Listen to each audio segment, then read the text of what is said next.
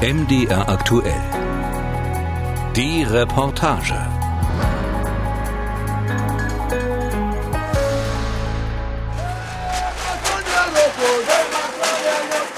Kongolesischer Unabhängigkeitstag am Square Lumumba mitten in Brüssel. Heute ist der Platz voller Farben und voller Leben.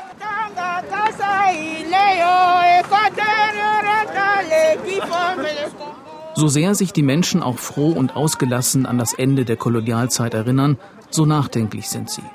Ganz eingehüllt in bunten Stoffen steht eine alte Dame am Rande des Platzes.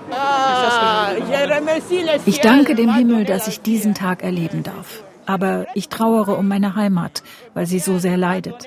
Dabei ist es so ein schönes Land. Es könnte Gottes Paradies auf Erden sein.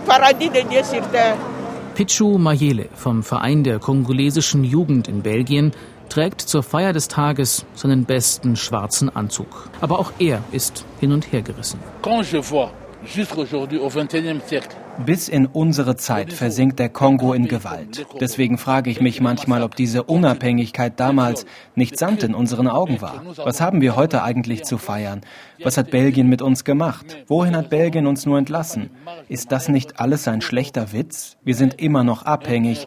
Unsere Erinnerung ist nicht frei. Die Gegenwart ist nicht frei. Sie ist voller Grausamkeit und die Zukunft sieht düster aus. Unsere Leute sind alle traumatisiert.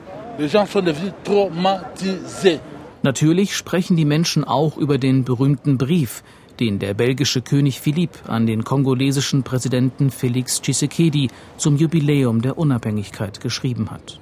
Schließlich spricht der Monarch darin zum ersten Mal über die koloniale Verantwortung Belgiens im zentralen Afrika. Wörtlich heißt es im Schreiben des Königs, er bedauere die belgischen Gräueltaten der Kolonialzeit und die Wunden der Vergangenheit zutiefst. Die Akte der Gewalt und der Grausamkeit belasteten das kollektive Gedächtnis Belgiens noch immer, ebenso wie Rassismus und Diskriminierung.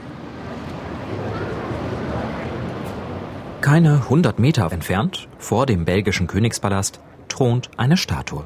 König Leopold II. hoch zu Ross. Der einstige Herrscher mit dem markanten Vollbart scheint seinen visionären Blick in eine goldene Zukunft zu richten.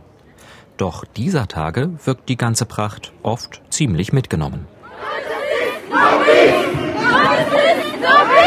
Demonstranten besprühen immer wieder die Statue. Mörder ist dann auf dem Sockel zu lesen.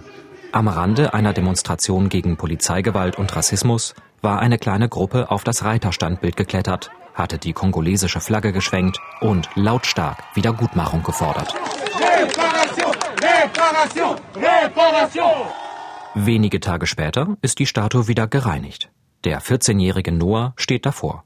Leopold II. muss weg aus dem öffentlichen Straßenbild, findet der Junge.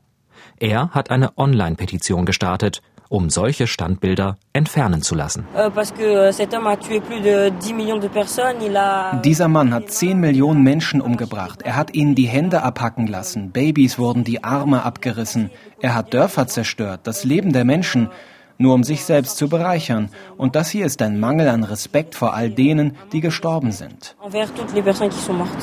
Nach einer langen Phase der Verdrängung erwacht in Belgien gerade ein neues Geschichtsbewusstsein. Langsam setzt sich eine Erkenntnis durch. Die Gegenwart lässt sich nicht gestalten, ohne an die Vergangenheit zu erinnern. 1960. Belgisch-Kongo wird zur unabhängigen Republik Kongo. Lange hatte die Kolonialmacht Belgien geglaubt, sie könne die dünne und gefügige kongolesische Elite mit ein paar Reformen bei Laune halten. Doch binnen kurzer Zeit waren viele kongolesische Parteien entstanden. Im Mai 1960 hatte der ehemalige Postbeamte Patrice Lumumba mit seiner Partei, der kongolesischen Nationalbewegung, die erste Wahl gewonnen. Im Kongo rumort es und Belgien hat den Algerienkrieg vor Augen, den Albtraum des kolonialen Frankreich. Daher die Entscheidung, alle belgischen Positionen in der Kolonie aufzugeben entsprechend feierlich die Zeremonie in Leopoldville, dem heutigen Kinshasa. Im Palais de la Nation sind kongolesische und belgische Politiker zugegen, ebenso diplomatische Vertreter zahlreicher Staaten. Der belgische König Baudouin, Onkel des heutigen Königs Philippe, hält eine paternalistische Rede. Sie offenbart, wie widerwillig Belgien den Kongo in die Unabhängigkeit entlässt. Kongos Unabhängigkeit stellt die Krönung des Werkes dar, das König Leopolds eigenes Genie ersann, das er mit hartnäckigem Mut unternahm und an dem Belgien unverdrossen weiterarbeitete. Kein Wort zu den unvorstellbaren Gräueltaten an der kongolesischen Bevölkerung seit dem späten 19. Jahrhundert. Baudouin ergeht sich lieber in einem überschwänglichen Lob der Kolonisierung. Die Kongolesen sollten das belgische Vermächtnis ehren, fordert der König. Heute werde das Erbe seines Großonkels gekrönt. Leopold II. sei schließlich nicht als Eroberer gekommen. Nein, er habe dem Kongo die Zivilisation geschenkt. Während dieser königlichen Rede rutscht der designierte Premierminister Lumumba auf seinem Stuhl hin und her. Für ihn ist Baudouins Rede eine einzige Verhöhnung der unzähligen Opfer. Dann tritt er ans Mikrofon unerwartet und nicht abgesprochen. Bei dieser Unabhängigkeit des Kongo, wie wir sie heute zusammen mit Belgien feiern, einem befreundeten Land, mit dem wir auf gleicher Stufe stehen, wird kein Kongolese vergessen, dass wir sie im Kampf gewannen.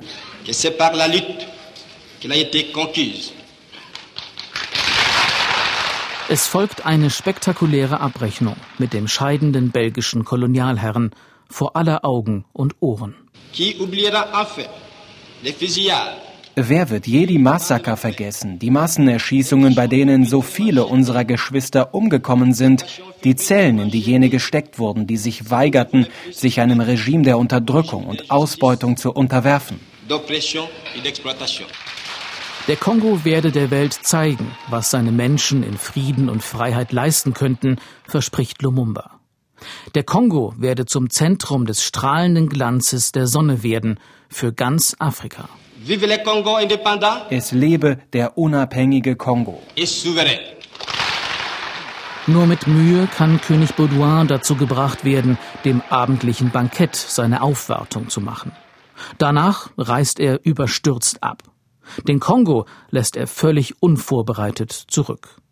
Von 1400 Staatsbeamten Belgisch-Kongos sind 1960 weniger als ein Dutzend Kongolesen. Insgesamt haben lediglich 30 Kongolesen ein Studium abgeschlossen. Kongo, Kongo mboka, mboka Leopard. Mit den Unabhängigkeitsfeiern beginnt der Niedergang. Tage nach dem Fest meutert die Armee gegen das belgische Offizierskorps. Gleichzeitig erklärt sich eine rohstoffreiche Provinz im Osten für unabhängig. Im Juli bittet Lumumba die Vereinten Nationen um Friedenstruppen. Im September ersucht er Moskau um Militärhilfe. Es brodelt im Land. Oberst Mobutu, der Befehlshaber der Truppen in der Hauptstadt, putscht sich im Bündnis mit dem amerikanischen Geheimdienst an die Macht. Im Januar 1961 wird Lumumba von den Putschisten gefangen genommen, an die Sezessionisten ausgeliefert und ermordet. Von der CIA und vom belgischen Geheimdienst. Seit diesem blutigen Beginn des unabhängigen Kongo hat die Gewalt bis heute kein Ende gefunden. Das Riesenland leidet unter ethnischen Konflikten, korrupten Politikern und dem Fluch seines Reichtums an Koltan, Kobalt, Kupfer, Uran und anderen Bodenschätzen. Belgien dagegen feiert damals die koloniale Kongo-Nostalgie weiter. Beispiel das Kolonialinstitut in Tervuren im Osten von Brüssel. Um seine Reichtümer aus dem Kongo bei der Weltausstellung 1897 zeigen zu können, hatte Leopold II. eigens dafür den prächtigen Kolonienpalais bauen lassen, der Palast der Kolonien. Mit seinem herrschaftlichen Park erinnert er an das Potsdamer Schloss Sanssouci. Heute zeugen nur noch die gut versteckten Grabplatten von den sieben Kongolesinnen und Kongolesen, die in Tervuren lange in einem Menschenzoo leben mussten. Jahrzehntelang war Tervuren ein Hort der kolonialen Propaganda, ein vollgestopftes Naturkundemuseum. Für viele ist es das immer noch. Unter Denkmalschutz steht der Palais bis heute. Aber 2018 wurde er nach langer und teurer Umbauphase wiedereröffnet als Afrikamuseum. Allerdings Inschriften auf vergoldeten Skulpturen künden bis heute davon, wie belgische Missionare angeblich den armen Wilden im Dschungel die Zivilisation brachten. Guido Grisels ist Direktor des Afrika-Museums und erklärt, jede Diskussion beginne mit einer Selbstreflexion. Colonialism is a system of governments which is based Kolonialismus ist ein Herrschaftssystem, das auf militärischer Besatzung, autoritären rassistischen Gesetzen und Ausbeutung eines anderen Landes basiert. Selbstverständlich verurteilen wir das heute. Als ein Museum, als eine Institution bekennen wir uns aber auch zu unserer eigenen Verantwortung. Zur Tatsache, dass wir mehr als 60 Jahre lang ein Bild von der Überlegenheit westlichen Denkens über afrikanische Kulturen und afrikanisches Denken verbreitet haben. Das Brüsseler Afrika-Museum versucht einen nicht unumstrittenen Spagat zwischen einer Art kritischer Völkerkunde und der Präsentation von beeindruckender und kostbarer afrikanischer Kunst. Manche werfen den Ausstellungsmachern vor, die Aufarbeitung der kolonialen Verbrechen bleibe auf der Strecke. Das Museum sei Teil des Problems und nicht dekolonisierbar. Vielleicht ist deshalb der gläserne Pavillon im Bauhausstil so wichtig, der dem Afrika-Museum als neuer Eingang dient. Die Ausstellung betritt man von hier aus. Einziges Exponat ist hier ein 22 Meter langer Einbaum. Dahinter an der Wand eine schlichte Inschrift. Alles geht vorbei, außer der Vergangenheit. Zum ersten Mal in der Geschichte Belgiens gibt es einen breiten kritischen Diskurs über die eigene Kolonialvergangenheit.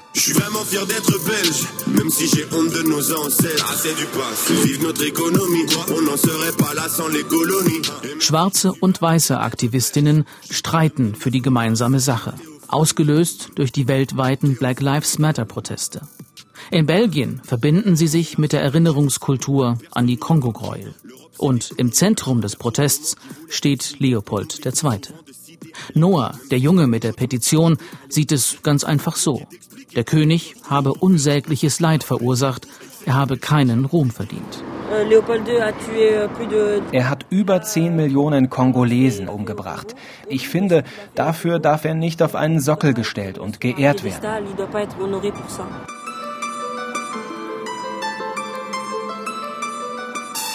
Ein paar Tage später liegt der Thronplatz friedlich in der Sommersonne. Leopold II. sitzt wie eh und je auf seinem steinernen Ross und blickt über die Stadt. In seinem Schatten steht Historiker Lukas Katrin. Für ihn gehen die jungen Bilderstürmer zu weit. Er sagt, die Geschichte lasse sich nicht einfach demontieren. Wir stehen hier, wie man da lesen kann, aria privata erectum, es ist auf Privatgrund gebaut. Und wem gehört der? Dem Palast. Und wer hat das Ganze bezahlt? Nicht die belgische Regierung oder die Stadt Brüssel. Es wurde über eine Ausschreibung finanziert. Wenn man sich die Liste anschaut, das sind 30 Seiten mit Namen von Firmen, die dafür Geld gespendet haben. Denen gehört es eigentlich. Wie kann man das Denkmal da enteignen und abreißen? Er erwartet nicht, dass die königliche Stiftung hier reagiert. Dafür habe sie zu gut am Kongo verdient und tut es bis heute. Dem Königshaus gehören noch immer Immobilien im ganzen Land, gebaut mit Kolonialgeld. Sie werden gewinnbringend verpachtet. Das Königshaus will vor allem eins nicht, sagt Katrin, eine öffentliche Debatte darüber. Das Problem ist, wenn man Fragen stellt, woher eigentlich das Geld der Monarchie kommt oder bestimmter Unternehmen, dann könnte das eine Art Erdrutsch auslösen. Denn es ist bei weitem eben nicht nur das, was sie von Leopold selbst geerbt haben. 90 Prozent von dem, was heute der königlichen Stiftung gehört, ist eigentlich bezahlt mit Kongo-Geld. 90 Prozent davon ist gefinanziert mit äh, Kongo-Geld. Der Historiker will genau deshalb den Finger in die Wunde legen. Seine kritischen Stadtspaziergänge sollen helfen beim Umdenken. Der Druck auf den Straßen, seiner Meinung nach muss er dazu führen, dass das Thema in den Unterricht kommt und die Brüsseler ihre Stadt mit neuen Augen sehen lernen. Ein radikaler Schnitt, das wäre verkehrt. Gia Abrassar sieht das anders. Die Aktivistin stammt aus einer belgisch-kongolesischen Familie und leitet das Kulturzentrum Café Congo im Brüsseler Stadtteil Anderlecht. Sie hält es für überfällig, dass die Statuen von Leopold II. und Co. verschwinden, so wie in Gent und anderswo schon geschehen. Die Statuen sind ein Schlüssel zu den eigentlichen Debatten, die Belgien dringend führen muss. So viele Menschen haben sich über Jahrzehnte am Kongo bereichert und da kann es um nichts anderes gehen als um finanzielle Entschädigung. Früher oder später. Dass das belgische Parlament nun endlich eine Wahrheits- und Versöhnungskommission einberufen hat, ist für die Kulturaktivistin ein gutes Zeichen. Erreichen will Gia Abrassar nicht nur den Bau eines Denkmals für die Opfer der belgischen Kolonialzeit, oder Entschädigungen für Zwangsarbeit, Folter und Mord. Der Kulturaktivistin geht es um mehr, um tiefgreifende Aufarbeitung. Ich rede von der Dekolonisierung, die in den Köpfen stattfinden muss. Durch Bildung, dadurch, dass Menschen sich diesem Thema stellen. Dass sie fragen, was lesen wir? Was geben wir Kindern zu lesen? Wie kann die koloniale Vergangenheit endlich so schonungslos wie behutsam im Schulunterricht behandelt werden? Wie können wir Lehrerinnen und Lehrer dabei unterstützen? Wie können sich die großen Kulturinstitutionen öffnen? Viele von ihnen sind bis heute mit alten weißen Männern besetzt. Wenn wir solche Fragen angehen und es ernst meinen, dann könnten wir in zwei, drei Jahren schon sehr viel weiter sein als heute.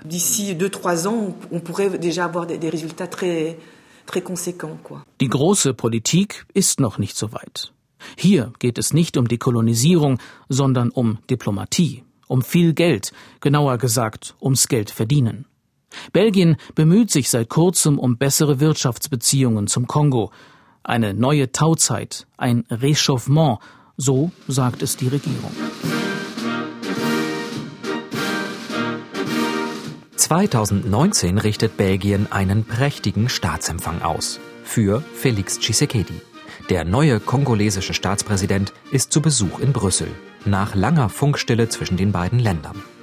Unter seinem Vorgänger, Joseph Kabila, hatte noch Eiszeit zwischen Brüssel und Kinshasa geherrscht. Verbindungsbüros waren geschlossen, Diplomaten überzogen sich gegenseitig mit scharfen Verbalnoten. Nun soll es ein Neuanfang werden, mit einem neuen Mann im Kongo. Der gibt sich bei seinem Staatsbesuch in Brüssel versöhnlich und verweist auf seine persönliche Verbundenheit mit Belgien. Es ist für mich eine große Freude, hier in Belgien zu sein, denn es ist für mich mein zweites Kongo.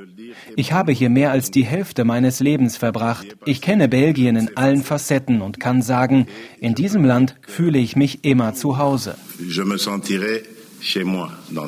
Die Botschaft? Hier kommt ein Partner, mit dem man Geschäfte machen kann. Doch möglicherweise überschätzt Felix Tshisekedi seinen eigenen Einfluss. Das zumindest befürchtet Bob Kabamba. Der kongolesische Politikwissenschaftler lehrt heute an der Universität Lüttich. Die Lage in der alten Heimat analysiert er genau, und zu ihrem 60. Geburtstag ist ihm nicht zum Feiern zumute. Der Kongo habe die gleichen strukturellen Probleme wie eh und je, sagt Kabamba. Le Congo traverse Der Kongo ist gerade in einer schwierigen Phase. Im Osten des Landes gibt es immer noch Gewalt. Das Sicherheitsproblem ist nicht gelöst. Es gibt viele bewaffnete Gruppen, kongolesische und ausländische. Und leider ist es immer noch die Zivilbevölkerung, die darunter leidet. Es ist also zu früh, um von wirklich stabilen Verhältnissen zu sprechen. So zumindest sieht es Bob Kabamba. Doch die belgische Politik scheint entschlossen, in den Beziehungen zur Demokratischen Republik Kongo ein neues Kapitel aufzuschlagen. Dahinter stecke wirtschaftliches Kalkül, erklärt der Politologe Bob Kabamba. Europa will seine Industrie erneuern. Und dazu braucht es Rohstoffe. Diese Rohstoffe findet man zum größten Teil im Kongo. Beispielsweise Kobalt, das wird für Elektroautos benötigt. Oder Coltan, das wird in Mobiltelefonen verbaut. Und da ist es verständlich, dass Belgien sagt, klar, wir versuchen das Eingangstor für diese Güter zu werden, denn sie werden benötigt für Europas Reindustrialisierung. Rohstoffe sichern und so den Kontinent erschließen, das ähnelt dem Gedanken, mit dem einst das Terrorregime des Kongo-Freistaats errichtet wurde. Doch 60 Jahre nach der Unabhängigkeit sei alles anders, betonen beide Seiten. Man begegne sich heute auf Augenhöhe, als wirtschaftliche Partner mit gemeinsamen Interessen. Diese Hoffnung hatte schon Kongos erster Präsident Lumumba in seiner Rede zur Unabhängigkeit ausgedrückt. Nach sechs Jahrzehnten soll das endlich Wirklichkeit werden. Bob Kabamba allerdings glaubt, dass es so weit noch lange nicht ist. Auch wenn es heute Staatsempfänge gibt, der Kongo wird immer noch nicht als richtiger Verbündeter gesehen, eher wie ein Neffe. So sagt man das im Kongo, der Neffe, den man eine Zeit alleine gelassen hat. Und jetzt muss man ihm beim Aufwachsen helfen. Das Bild gibt es immer noch in der belgischen Politik und das verhindert echte partnerschaftliche Beziehungen auf Augenhöhe zwischen Belgien und dem Kongo. Auch Gia Abrassar vom Café Kongo fordert ein Umdenken, und zwar ein schonungsloses. Sie sagt, die koloniale Vergangenheit darf nicht länger versteckt und verfälscht werden. Was wir brauchen, ist nichts weniger als eine kollektive und generationenübergreifende Erinnerungstherapie. Denken Sie an eine Familienaufstellung. Nur dass die Familie hier ganz Belgien ist, das sich seiner kolonialen Vergangenheit stellen muss.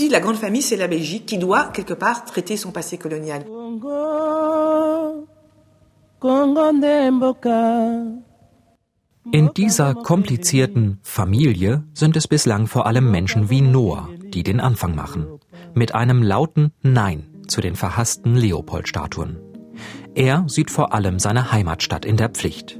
Brüssel als Hauptstadt von Belgien und Europa müsse doch ein besseres Beispiel geben. Brüssel als uh, Hoofdstad von Europa und von uh, België muss ein anderes Vorbild geben. Mehr als 80.000 Menschen haben Noahs Petition unterschrieben. Zum 60. Jahrestag der Unabhängigkeit des Kongo hat er sie an die belgische Regierung übergeben. Noahs Mutter ist sehr stolz und glaubt, dass etwas Wichtiges, Unumkehrbares in Bewegung geraten ist. Ich bin froh, dass er sich in seinem Alter seiner Kultur, der Geschichte seines Landes so bewusst ist. Ich glaube, das ist eine Botschaft der Hoffnung. Wenn er mit 14 so weit denken kann, dann gibt es für niemanden einen Vorwand, das nicht auch zu tun.